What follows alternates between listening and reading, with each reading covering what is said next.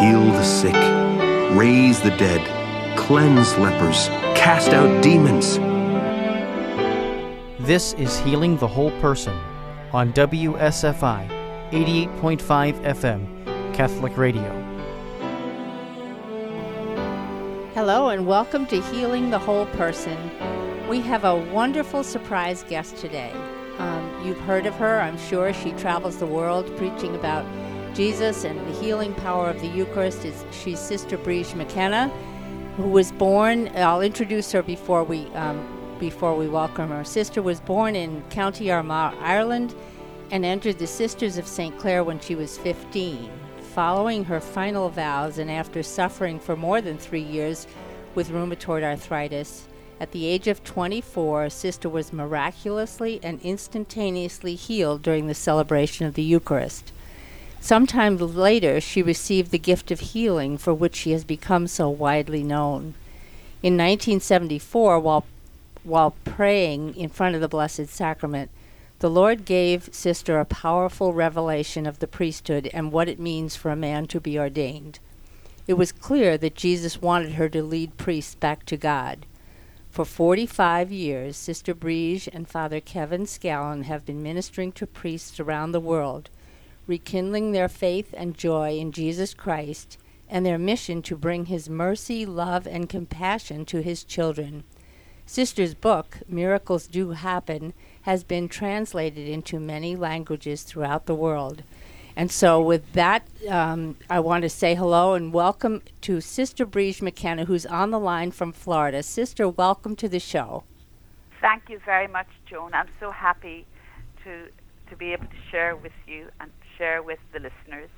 Thank you, Sister. We are more than overjoyed to have you. I read your book many years ago. I interviewed you for Witness magazine, which we published in the 19 uh, late 1980s or middle to late 1980s and into 1990. We have followed you for many years, and your ministry has just grown so from the beginning, which we want you to tell us about. But let's begin at the beginning. Um, when you were 13, your mom died, and you were completely devastated. And you heard a voice, Briege, I'll take care of you. And you were already thinking about becoming a nun, but all you knew about nuns was that they had all their hair cut off. And you had beautiful, yes. long, brown, curly hair. So tell us what happened, Briege, next. Yes. Well, um, my I'm one of f- five. My, my I had four brothers and the only girl, and my mom had a cerebral hemorrhage on Christmas. She died on Christmas Day. I was 13, and I had a younger brother and three older. And you know, I really didn't, uh, Joan, think of nuns. I was scared of nuns because my my great uncle, I used to be out on on a horse, you know, riding, and my my these sisters would go, nuns would come along, you know, from the missions, and my my uncle would say, this old man, he'd say, "Oh, you can take this little girl with you." Oh. And I, I used to, I told her nuns, I probably kicked the shins off her. um, and so my memories of them. But when my mother died, I I was in a de- I was in a terrible state because it was so sudden. We were actually at midnight mass with my dad, myself and my older brothers, and when we we got word that she had this cerebral hemorrhage and fell outside, she was Mm. making breakfast. For Oh. Anyway, she um, was young, and I was you know a great friend at that age, thirteen, just growing up. And then after my um, after my dad said I'd go to my aunt's where I shared with, lots of girls in the family, and that night I was with one of my first cousins who later became a Carmelite nun, Mhm. and she I was in a terrible state, but I must have fallen asleep, and I heard a voice saying, "Briege, Don't worry, I'll take care of you." Mm. And I woke up. Now I thought it was my mother, but Oh. the very next morning at my vocation, I started thinking about sisters and about nuns. And my cousin, who later became a nun, she kept, oh, it's just because her mom died. She was telling her her mother. Anyway, my vocation, like a little seed, grew. And the greatest joy, Joan, was that when I went to my father, I never told anybody. I used to ask my grandmother. When I went to my father, he immediately uh, said, I said, Dad, I want to be a nun. I want to enter the convent. And I mean, I was 14. Oh, my and word. high school. But my dad, I will always remember, you know, a simple Irish farmer, Mm-hmm. you know, Catholic, um, you know, practicing. We, we had a, a good parents, thank God. And he said to me, Briege, if you want to go to the convent, that's fine with me because the boys will do what they want. What do I have to do for you? I said, you just have to give me a dowry Oh. and, se- and give me the permission. So I entered. And I must say that looking back, I really believe that God took me in young to protect me. Mm. And, you know, I, I was very happy in the convent. It wasn't easy. This Yes. was 58, 78 years ago. But I I didn't understand fully. There's no way a 14 year old No. you know, it's finally I got the postulant's dress.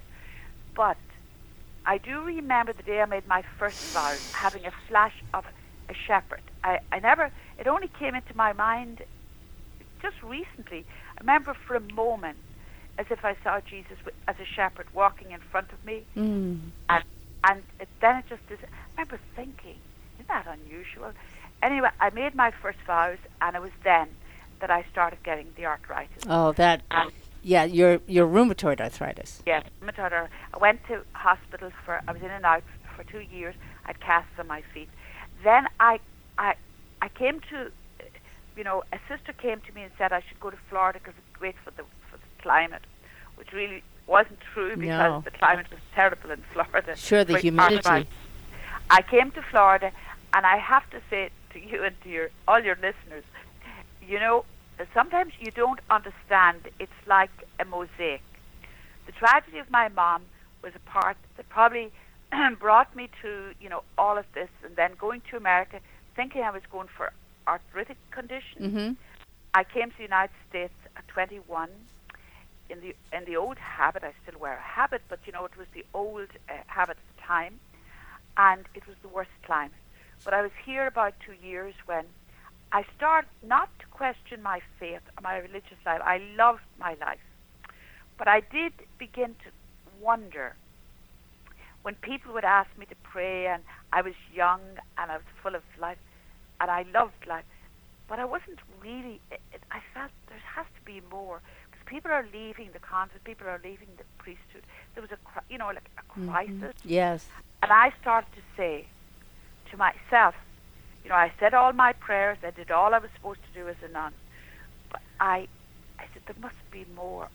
I, it could happen to me, and it was as if the Lord put a thirst. You know, in that psalm, my soul is longing for the Lord. Yes. Yes. I, I had this thirst, but I didn't know what it was I needed.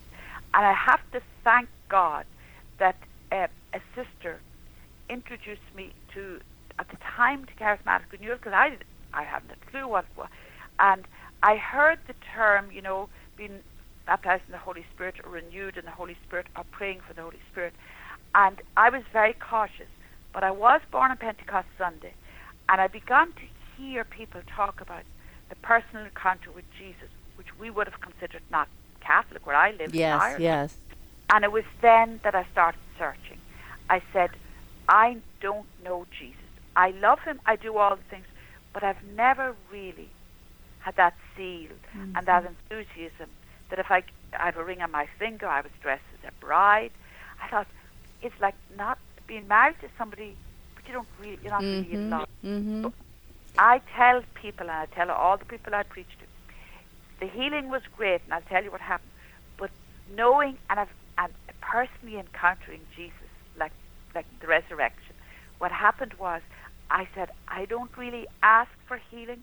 I didn't want anything. I came to a point that all I wanted was to fall in love with Jesus. Oh, and that's beautiful. And to fall in love with my vocation.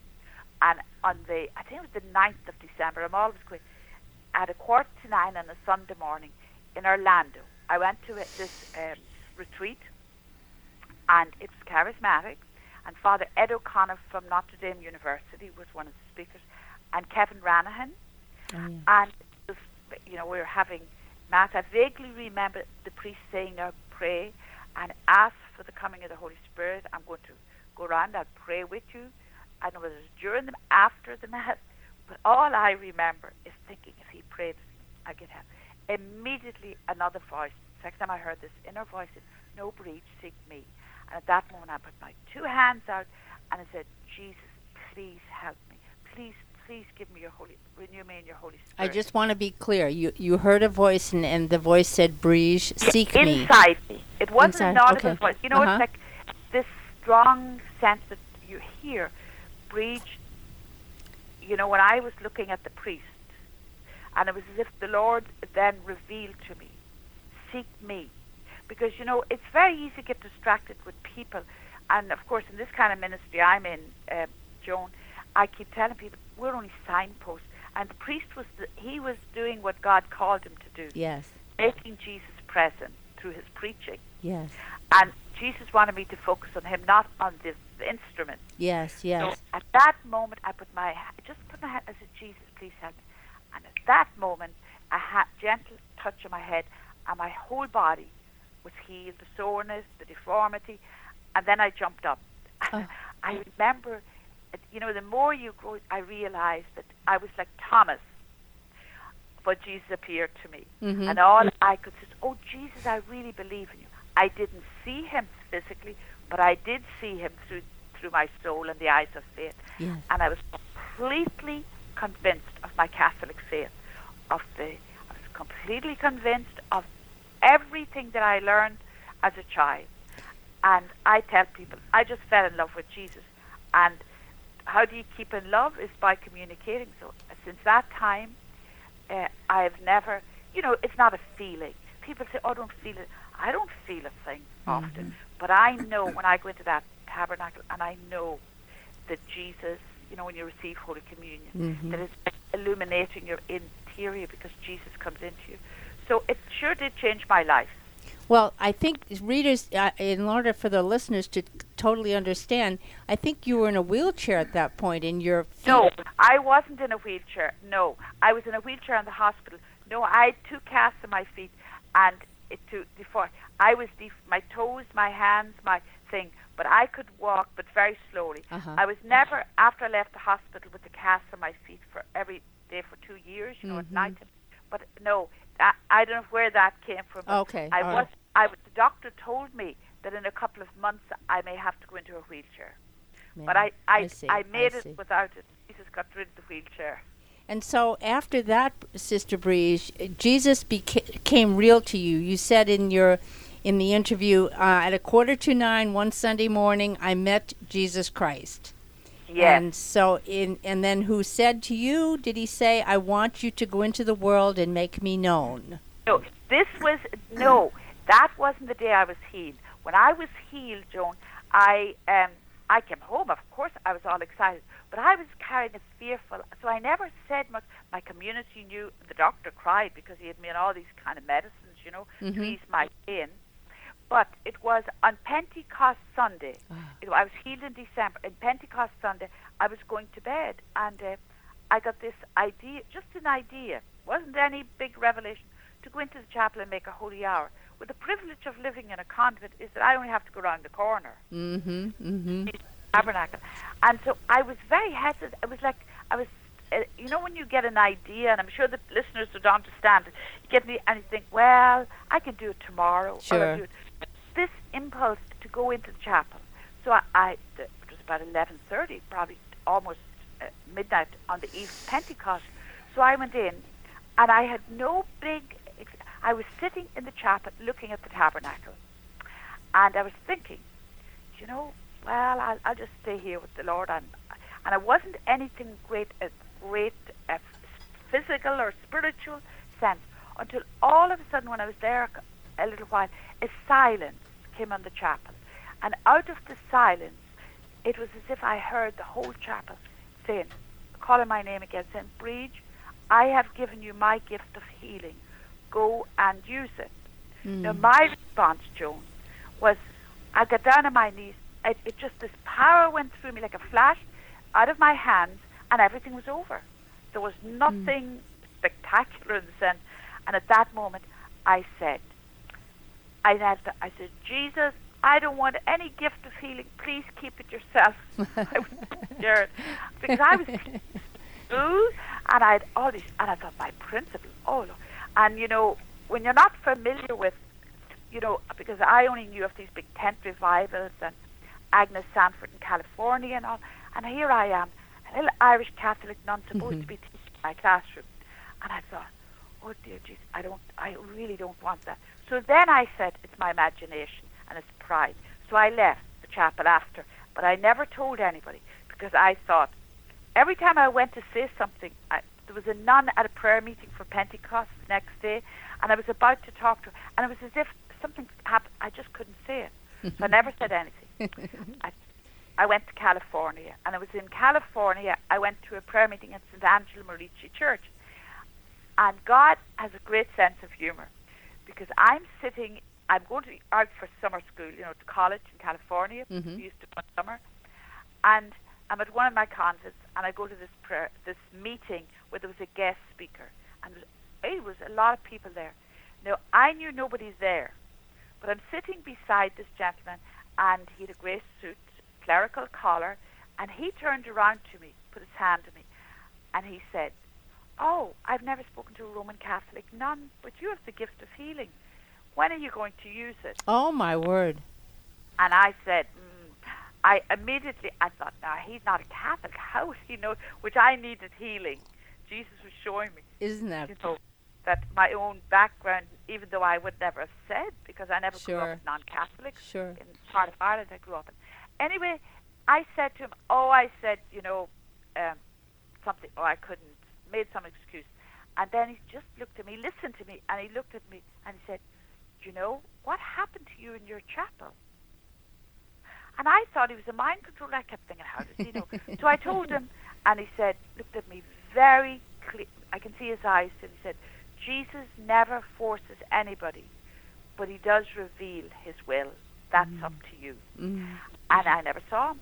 He left, and it was later at college that people kept saying, "You have a gift in your hands." But anyway, I eventually came back to Florida, and I kept saying, "Jesus, you tell the people, I'll do the praying." And that's what happened. And uh, I look at it now. I went on teaching, but uh, I flew. I used to go out on weekends and speak, and I, I'm glad I met Mother Angelica because after I got the gift of healing, I I was a kind of concerned, you know, of all the answers you have to have because I knew nothing about it. hmm And I went to Mother Angelica. There was no EWTN then, and there was no. She was just there was just five nuns there at the Yes. time Yes. and uh, I used to stay with them. And I would in. I remember I was out really sitting, you know, begging, and had all these books with me that I was going to learn all about healing. And Mother Angelica took me by the hand up in front of the monstrance, and she said, "Sister Briege, you don't don't copy anybody's styles or what God did in other people's lives is not you. Jesus is your teacher, and He alone is the healer. And if you spend time with Jesus, He will teach you everything you need to know. Oh, how beautiful. And that's how it. And then, of course, He led me into the Holy Eucharist. Showed How me beautiful. Before we go into the Holy Eucharist, I want to remind our listeners that we're talking with Sister Briege McKenna, uh, the author of Miracles Do Happen, and who has traveled around the world.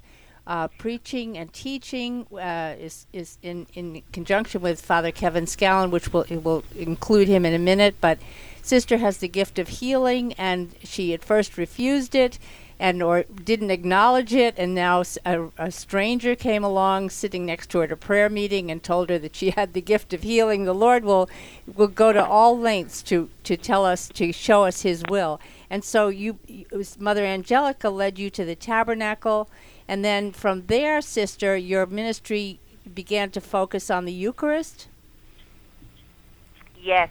Well, I, I, I know. You know, I've always, I've always been very committed. You know, to the Eucharist, and I'm a sister of Saint Clare, and one of our great icons is Saint Clare holding the monstrance because she had, she was like a living monster. She had such great love for Jesus in the Eucharist, and, and you know the story. So. It wasn't something extraordinary in a way, and neither was it with the Ministry of Healing because St. Clare had the gift of healing. And it was my Mother General and my counsellors that pointed this out to me way in the beginning when I started the ministry. Mhm. Said, no, this isn't something outside of the, our charism. This charism was Clare had. Sure. So I said, well, I'm not St. Clare, but I'm delighted because they give me total freedom and, and supports my ministry. Well, then I, I always worried. I went to Lourdes to really ask Our Lady, uh, Joan, because the, I, the fear I had after I became known was that you become like a, a, a celebrity and, mm-hmm. you know, mm-hmm. a, like a false god. Yes. Or people start treating you differently. And I thought, my mission is not to be famous. My mission is not. My mission is to make Jesus famous. Yes, is yes. Minister for Jesus. And, you know, who are we? We're just like a straw. You know, we just bring the drink of living water. We don't, we're not the living water. Mm-hmm. But anyway, I went to Lourdes and I prayed, I was begging Our Lady. This was way in the beginning of the ministry at the grotto. Please keep me in the heart of the Catholic Church. I didn't want to be on the fringes. I Mm-hmm. didn't want to be. I, I begged her to help me to decrease and to help me to po- focus on Jesus. And I came back to America, and I certainly believe that two things happen in the ministry. The first one is that dear Father Rick Thomas from used to work in Juarez. You probably heard of him. Yes, I've heard the name. Yeah, he invited me, and I went. He invited me out to minister uh, to the poor in Juarez, where he was, and it was there that I was really overcome by the poverty and but the radiance of the people, and they were full of joy, and I kept thinking, we're going to have mass in this garbage dump. What do these people know about the sacrament? And there, I I was standing when Father Rick, you know, he had a wonderful love for for Jesus and Holy Eucharist. He believed that you can't just feed the poor with the bread and all that, but you have to feed their soul. Yes. And that that when you feed their soul, it is amazing the miracles God will do in the lives of people. So he said to me, "They don't know you, Briege. You just um, come and just pray with them after Mhm. communion." And it was at communion. First of all, when the Eucharist was celebrated, I, for a, in a flash, they were all prostrate on the dirt at the consecration, and I tell the story in my book. It's too long to tell, but the little boy being carried in, who was all sores, burnt, and he was at the altar, laying under the altar because we had nothing to give him. There was no doctors, and the, a woman brought it because she found it smouldering. Now he was under this uh, little table. We were having mass outside on a, a dump, and at the consecration of the mass, I was standing to the side, and when I opened my eyes, I looked out, and everybody was prostrate, and I looked up at the host, and I know it was interior, but it's true, of course. I saw Jesus with his two hands out in the host, saying, "Come to me, all you who are weary, and find life hard." And at that moment, the people raised their heads and looked at the sacred host. And I remember they shouted, Viva Rey. And I'm looking at them, Joan, looking, and I knew that these poor people knew that it was Jesus, Yes. that it was the living Jesus they were looking at, that the King of Kings had come down to their dump. That no churches, and they were poor, but they had the King. And at that Mass, this little boy was healed during the Mass. And then I saw Down syndrome. It was as if God put on a spectacular show. I hadn't prayed with anybody. Mm-hmm. They didn't know who I was. It was me that was there looking at what Jesus was doing. And I was there for hours afterwards. And the people weren't surprised because this woman said, But didn't Jesus come? Didn't Jesus come to us? Father Rick has told us, uh, told us all about Jesus coming in the Eucharist. And they were so open. So that night is when I went back to, to war, across the border into El Paso. And the Jesus uh, I woke up at three o'clock. I was very, I was disturbed, but not a bad disturbance. It's disturbance you have when you know. Why would I all my life go to daily mass, um, and all of a sudden, I, I I see these people and how they're present, not just physically, but 100% present to Jesus there, and open. So it was then that I heard the Lord saying to me, it, again at the side of my bed, I was kneeling in the middle of the night, like three in the morning, and I heard Jesus saying, I brought you here because I want you to realize that people come to all kinds of people like you. They travel the world to see signs and wonders. But I'm on the altars of the world. Oh. And I want you to go into the world and I want you to preach the, the, the power of music. Oh, how beautiful, sister! How beautiful. That was the be- very beginning of the your the Eucharistic uh, apostolate that is so. Yes, and then I met Father Kevin. Oh, And that that was the beautiful thing because he has love for the Eucharist. okay. So, sister, we're gonna uh, this, we're gonna take a short break, everyone, and we'll be back with Sister Briege momentarily to talk about the Eucharistic uh, apostolate that uh, is still going and uh, where they she and Father Kevin minister around the world.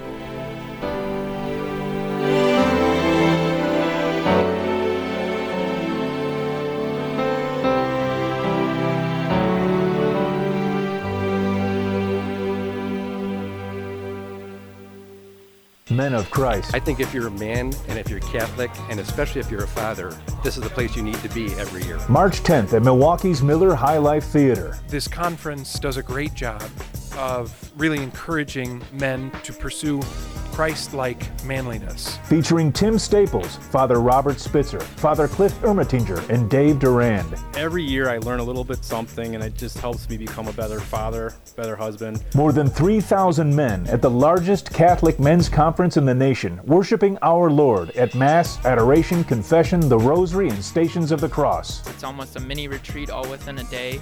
Persevering through the storm, the 12th annual Men of Christ Conference. I think God calls men to be uh, spiritual leaders. Learn more and get your tickets at menofchrist.net. That's menofchrist.net. Come. You'll find it to be a tremendously enriching day. It's a spiritual shot in the arm. The Holy Family Catholic Bookstore is blessed with the opportunity to participate with WSFI Catholic Radio in the new evangelization. Holy Family is your local resource for books, CDs, and DVDs from Catholic Answers, Ignatius Press, and all of the other fine publishers featured on Catholic Radio. Holy Family also has the area's largest selection of baptism, communion, and confirmation gifts. Holy Family Catholic Bookstore is located at 9249 Old Green Bay Road, Pleasant Prairie, Wisconsin. More information is available on Facebook. Are you retired or near retirement? Do you want to keep a larger amount of your assets in a safe place with guaranteed interest rates to protect yourself from a huge market swing? Are you amazed at how low the interest rates are at your bank? If you said yes to any or all of those questions, you may want to call me, Matt Tomlinson, at Catholic Financial Life to discuss our guaranteed fixed rate annuities. Call 847 548 MATT, 847 548 6288. Products not available in all states. Hello, I'm Scott Hahn from Franciscan University of Steubenville in Ohio. Catholic radio is essential for the new evangelization. It reaches people who are not necessarily going to darken the doorways of a local parish, but they'll be driving by, and you can recommend it. You can even turn it on when you got a passenger in the car. Catholic radio deserves your support as well. Not only your prayer support, but also your financial aid. So I encourage y'all, get involved and spread the word. God bless you. WSFI 88.5 FM Catholic Radio is committed to bringing quality Catholic programs to our local community. We only can do that with your financial support. Take a moment now to donate online at WSFIRadio.org or mail your tax deductible donation to WSFI 88.5 FM Catholic Radio, P.O. Box 885, Libertyville, Illinois 60048. That's WSFI 88.5 FM Catholic Radio, P.O. Box 885, Libertyville, Illinois 60048. Donations of any amount are greatly appreciated. Hello and welcome back. We're talking with Sister Briege McKenna, uh, Sister of St. Clare, who is the author of Miracles Do Happen, that has been translated into so many languages. And for those who are just joining, Sister just told the story of be going to a mass in Juarez, Mexico, I believe, where in this garbage dump where a boy was severely, severely burned and uh, crippled, and uh, they laid him in front of the altar, and during mass, he was miraculously healed. That was just the beginning of Sister Briege's experience of heal- seeing people healed Uh, then she met Father Kevin Scallon, and now they have been ministering to priests all over the world. So, Sister, would you tell us about the beginning of your ministry and now some of the healings you have experienced of the Lord, how He heals His priests and, and others too? Yes. Um, well, first of all, um, I, would say that after this experience with the Eucharistic Wars, I realized that um, what Lady had fulfilled my request because uh, there's no doubt that Our Lady, in when I went on that pilgrimage to Our Lady, that was the very thing that she brought me to her own son to show me that I was just an instrument. So it was in 19, um, I think it was 1986, 87, uh, no, 76, that I met um, Father Kevin Scallon. I knew his family, but he was beginning a ministry um, for priests because he was at a college and he, he was seeing what was happening. He'd been in Africa, and he started this program for priests. And the very day he started it, 44 years, 44th one this year, he um, at the college, and it was called Intercession for Priests. And somebody had said to me I should go and see him. And little did I know. Anyway, I met him, and I had seen, time I was in Mother Angelica's, I had gotten the sense that God was going to send a priest and that he would teach me much about the priesthood.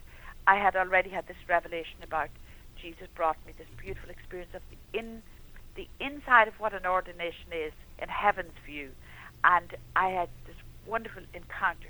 So when I heard Father Kevin speak, was uh, also in a ministry to priests, and I had this revelation and this desire to pray for priests, and so I went to see him. And it was at that intercession program that we, I ministered some time there to some priests, it was very few in the beginning. And then we started getting invitations, but separately. I got invitations to Korea, to Japan, different places. But he did too as a priest for a different purpose. And the charismatics were inviting me, and but the two of us said, "Why are we going to this? excuse me, the same place?" And we we got the blessing of our mother, my mother general, give me a special blessing, and Father Kevin's father general in Rome, and they sent us out. So we went as a team, and I'll tell you, um, Joan, that talk about God teaching me because I realized then that with Father Kevin's wonderful, wonderful Vincentian charism for giving missions and caring for priests, that two of us began to uh, minister to priests. We went around the world, and the renewal program that he started, very small in All Hallows in Dublin, mm-hmm. is now. that We've been around the world several times mm-hmm. in over 120 countries, in the most out little islands in the Pacific Ocean, in all over Africa, Asia, and we use the same pro type of a program, but it's all built on holiness and spiritual renewal for the priesthood. And we do a lot of personal ministry, and we like we have he Father Kevin then gathered a team of priests around him, and he always does a core group. So it's permanently now in England and Hungary and Poland and Germany and Ireland. And so that's part of what we do. We're known and for giving, you know, retreats and conferences and priests retreats. Then, as well as that, we give parish missions because that's part of the charism of, of Vincentian, mm-hmm. you know, St. Vincent de Paul, and he's one of the Vincentian uh, priests. So we give parish missions, and we often in countries, if we're giving a priest retreat, we'll have one day uh, for the laity just and a big. We've been in stadiums with 40 and 50,000. Wow. And just to cope with 300,000. And you would think, how could you possibly minister to 300,000? But you know, one of the beautiful things that Father Kevin introduced into this ministry was the Eucharistic healing services. Mm-hmm. We're ministering in Korea to the bishops, and Father Kevin said, How do you minister to these bishops? You know, but 17. So we expose the Blessed Sacrament, and then we would take each bishop up in front of Jesus. We'd stand behind them after we'd spoke, and we'd pray. And then we started doing it for with the laity, where Father would, like benediction, like to do in Lourdes, and I would pray at the microphone. And healing starts taking place, conversion starts taking place. Uh, like I'll give you a couple of examples, Joan. That would we be were, good. We were in in in in Asia. I'm not sure which, which, which because we've been so many, but I'll remember the event. I think it was Taiwan, and we had um, Daughter Charity arranged. We were going to have a healing service, just a Eucharistic, not mass, or a Eucharistic healing service Mm-hmm. in Taiwan. And I was up there, and what I do, and th- this book, we had a good interpreter. She was a German, really good at English. And I'm look, saying to the people, after I told them all about this is Jesus. Well, now I took it they were all Catholics, you know, because, I mean, Mm-hmm. there wasn't a big crowd because there's not an awful lot of Christians in, in these countries. But there was the full of a, um, a big hall. Anyway, I was saying to them, now this host is Jesus. It's not a symbol and it's not just blessed bread. This is the same Jesus, glorified now, and he loves you. And I'm saying all this, and I said, you know, he wants you to talk to him. He's alive.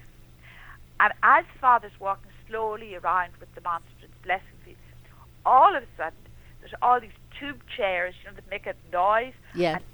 And the chairs start, people start falling on their knees. And the German translator beside me, in English, said to me in the middle of this prayer, she said, oh my God, she said, Sister Briege, they're all Buddhists. Oh my. a big group of Buddhists came, and they came because you know they're always looking for. They they love many of the the, the Catholic things, but they don't have the faith. yes. And a nun brought them because she was a social worker, and she had all these Buddhists that she attended to because they attended to everybody, and, and they were sick or needed. And she thought, well, I'll bring them to this healing service. Was with Sister Briege and Father Kevin. But what they got, do you know what they kept saying? We know that's alive because we feel something as it came close to us. They, they couldn't put a name, but they Mm. knew the host was a person. Oh my. Oh my. All these And Buddhists. Then another miracle that happened was in Singapore. Um, there was a young, uh, we, the, the Archbishop said to Father Kevin, beautiful, we're after giving a retreat for about a hundred and some priests from Singapore and Asia that come. And the Archbishop at the time, Archbishop Yong, said to, um, the, the charismatics and people wanted to have a conference or have, have a healing service in the stadium. Uh, so the stadium, you're only allowed indoors. You're not allowed in these places have it outdoors because they treat the Muslims, the Hindus, the Christians. They don't make, you know, if you do it for one, but they give them permission. There's freedom for religion, but it, they had to have it in an indoor stadium, so it could only hold about four thousand, we'd say five thousand. Mm-hmm. So that we had two different days. But on that day, the bishop said to Kevin, "Well, we can't have mass for these people." Kevin, Father Kevin said, "You don't need mass. We we will have the Blessed Sacrament, a procession, a Eucharistic procession into the stadium, and we'll have um, the healing service." Well, Joan, all the florists from Singapore, anybody, if you're listening been to Singapore, you know, it's a beautiful little place. It's not very big country. Mm-hmm. They had they built an altar, and all these little girls dressed and boys, and they walked. A, the Blessed Sacrament came in, and they put it on this just a sea of roses and flowers, and it was up with a big crown of light hanging over the monstrance. It was the most beautiful Oh. thing I've ever seen. They they really did. So then, uh, it was a big, uh, uh, quite a big building. So Father Kevin started the Eucharistic healing service. We worshipped and they praised God. Well, you can imagine there were many people there. There was a man beside me who who was a Muslim, and he he was so moved because it wasn't we were trying to control. I always say to cats people, look at I don't ask you to believe what I believe, but if I'm a Catholic and this is what I say, this is my faith, and Mhm. this is what Catholics believe. Yes. Because if you don't believe they're not Catholic. That this is the real presence of Jesus, body, blood, soul, and divinity. So I talk to them and I tell them, you know, it's not a feeling, and you, it's Jesus. And I pray for the gift of faith, but this is why I'm telling. you. Well, he, this man, sitting beside, uh, later sitting beside me, said, I have never experienced. This has been the most overwhelming encounter of love for me Oh. because he felt the host, the love that Jesus has. So also that day, uh, there was a, a, a, a, per, a dent, I think it was a dentist or a doctor who had come to Singapore on, on for a holiday, or or was living there or practicing there, and she had a terrible accident when she was in London, or mm-hmm. she was from Singapore. She was brought back, and she was bent over. She was very serious, and at the healing session, she was completely healed. So those are some. Then back here in the United States, I mean, um, we've seen many, many, and you know, I don't keep account of them all. I, I just heard recently of a man who was healed of lupus. I met a man in the Carolinas who had only a couple of months to live, and he came to pick us up. We were giving a conference, and he said to Father Kemp, the other miracle where we see miracles happening Joan, is at confession. Oh.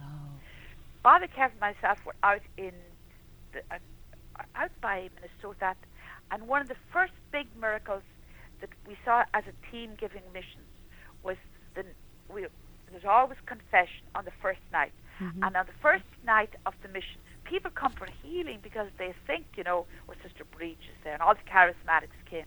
But Father has always believed, always said in the missions, that the first great sacrament, the first sacrament that Jesus gave to us as the as the benefit and as the, the beauty of his passion, death, and resurrection was when he breathed on the apostles to f- forgive sin. Mm-hmm. sin are forgiven. This was the fruit of what Jesus got for us, we would be given forgiven sin. So he always puts confession the first night, whether it's priest retreats or parish missions. Mm-hmm. And we, so the first night of this mission, and we have healing services and all. The first night, always confession, and the church was packed because people thought, well, Sister Briege is here. But that night, a gentleman came. We only found out later with this little child that he wanted. She, she had a learning disability, the church was packed, and he wasn't able to see Sister Briege. But he heard the announcements, and we spoke about the beauty of meeting Jesus in confession. That he's real, like he said to Saint Faustina. The priest is a screen, but I'm there. If you come, you're coming to me. So the, the following day, Father Kevin they heard confessions for hours. The following morning, Father Kevin got a phone call, and it was to say that they wanted to talk to him because this man came not to go to confession, not to, to but to bring his daughter. He didn't see me, but he thought I should really go to confession, and he had a withered leg from polio.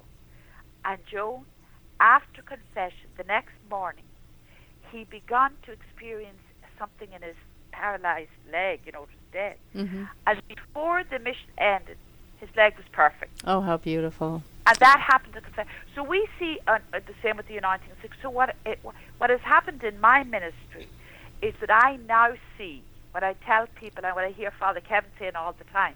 The seven sacraments are doors. When you open the door of each sacrament, Jesus is there for a different. Oh, time. I love that. Yes. I love that. And so we both we're getting on now. We don't go.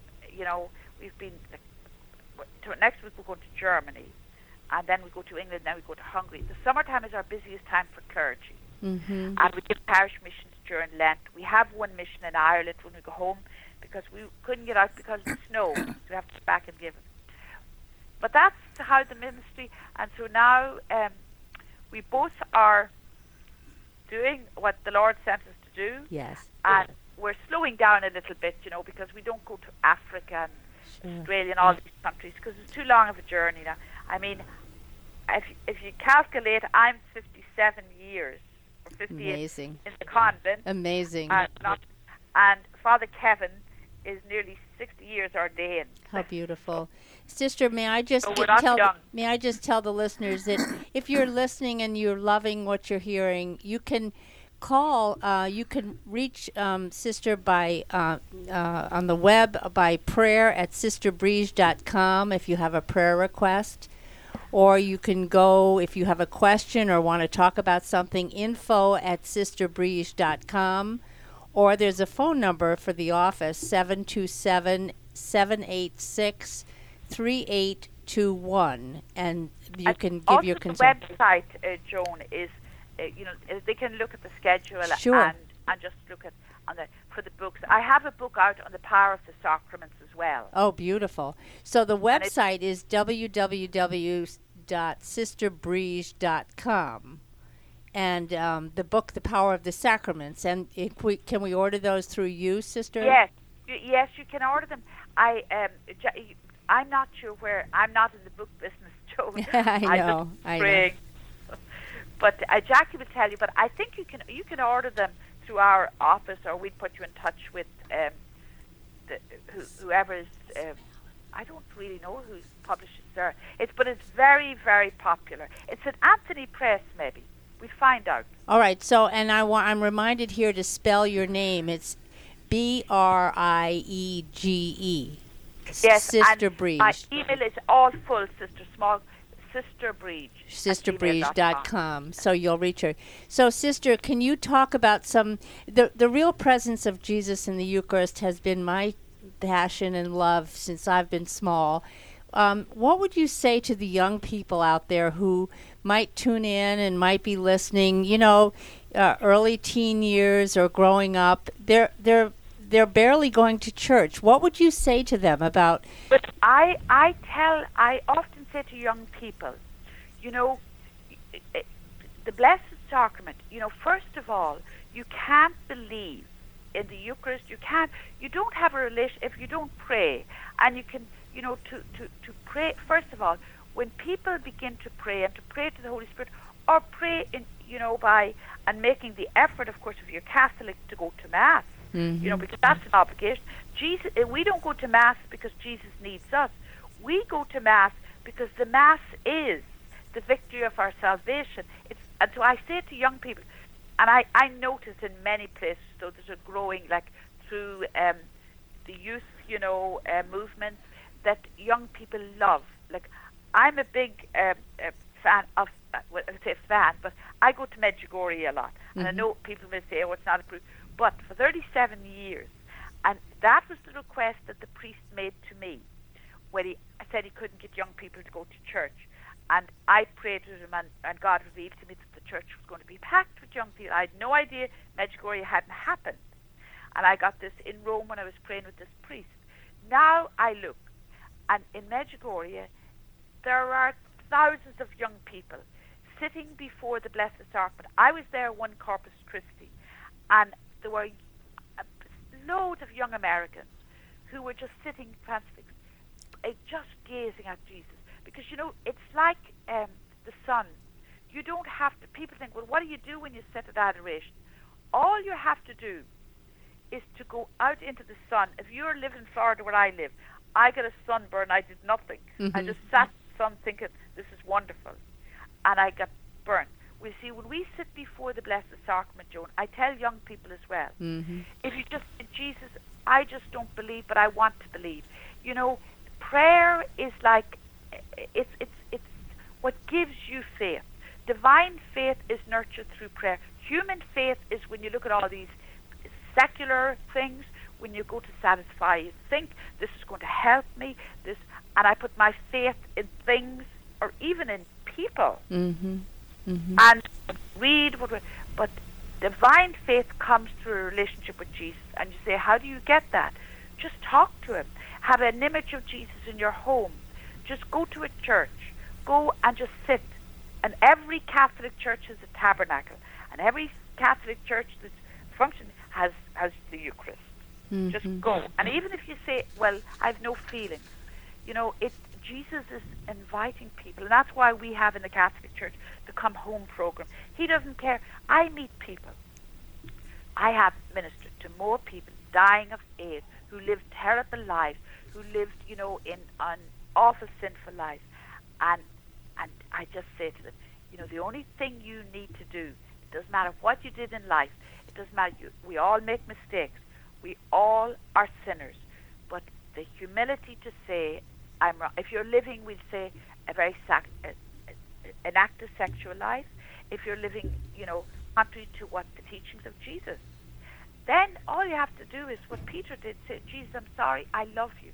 I so I ask people, young people, I say, "Are you happy doing what you're doing? You know, or you're whatever." And do you feel sorry, especially when they're some sickness, you know, some Mhm. asthma disease, or they're they're they're very. And I, I feel the Lord's love for them, and I say to them, you know, there's only one thing you have, the difference in a person just dying of something is to be able to say, "I'm sorry, Jesus." That's very I'm sorry." consoling, sister. That's very Yeah, beautiful. and you know, many of them become saints. Many of them are totally uh, uh, because once you open your life and accept the first requirement, Jesus said to the woman who was in sin, He didn't say, you know, uh, uh, go, you know, I forgive you, nobody has condemned you, but He said, go and sin no more. Sister, that that Oh. is so beautiful. And we with only a, a little over a minute left, we have people who have emailed us and who have um, phoned in, texted in for prayers. And you, um, so, sister, would you um, Let me consider? say a prayer right yes. now, Joe. Thank you. Lord Jesus, I just thank you for every person who's listening, for those who wrote in, who sent emails. Jesus, you are not limited by distance or time because you are God. You alone, Jesus, have the power to heal spiritually. So I pray for all the listeners and those who requested prayer special, for special intentions. Heal them today. Pour out your Holy Spirit, Jesus, upon them. Give them a real desire to know you, Jesus, because to know you is to love you, and to love you is to really trust our lives and trust our lives to you. I ask you, Mary, our Mother and Queen, in this month that may intercede for all your children and do what you did at the wedding feast. Ask Jesus to change our lives and heal them, and help us to listen to what you said, to do whatever he tells us. And I ask all the great saints, and St. John Paul, and all the saints, my own sister, to intercede for my brothers and sisters. Amen. Thank you, sister. Thank you very much. God bless you. We love you. Thank you. You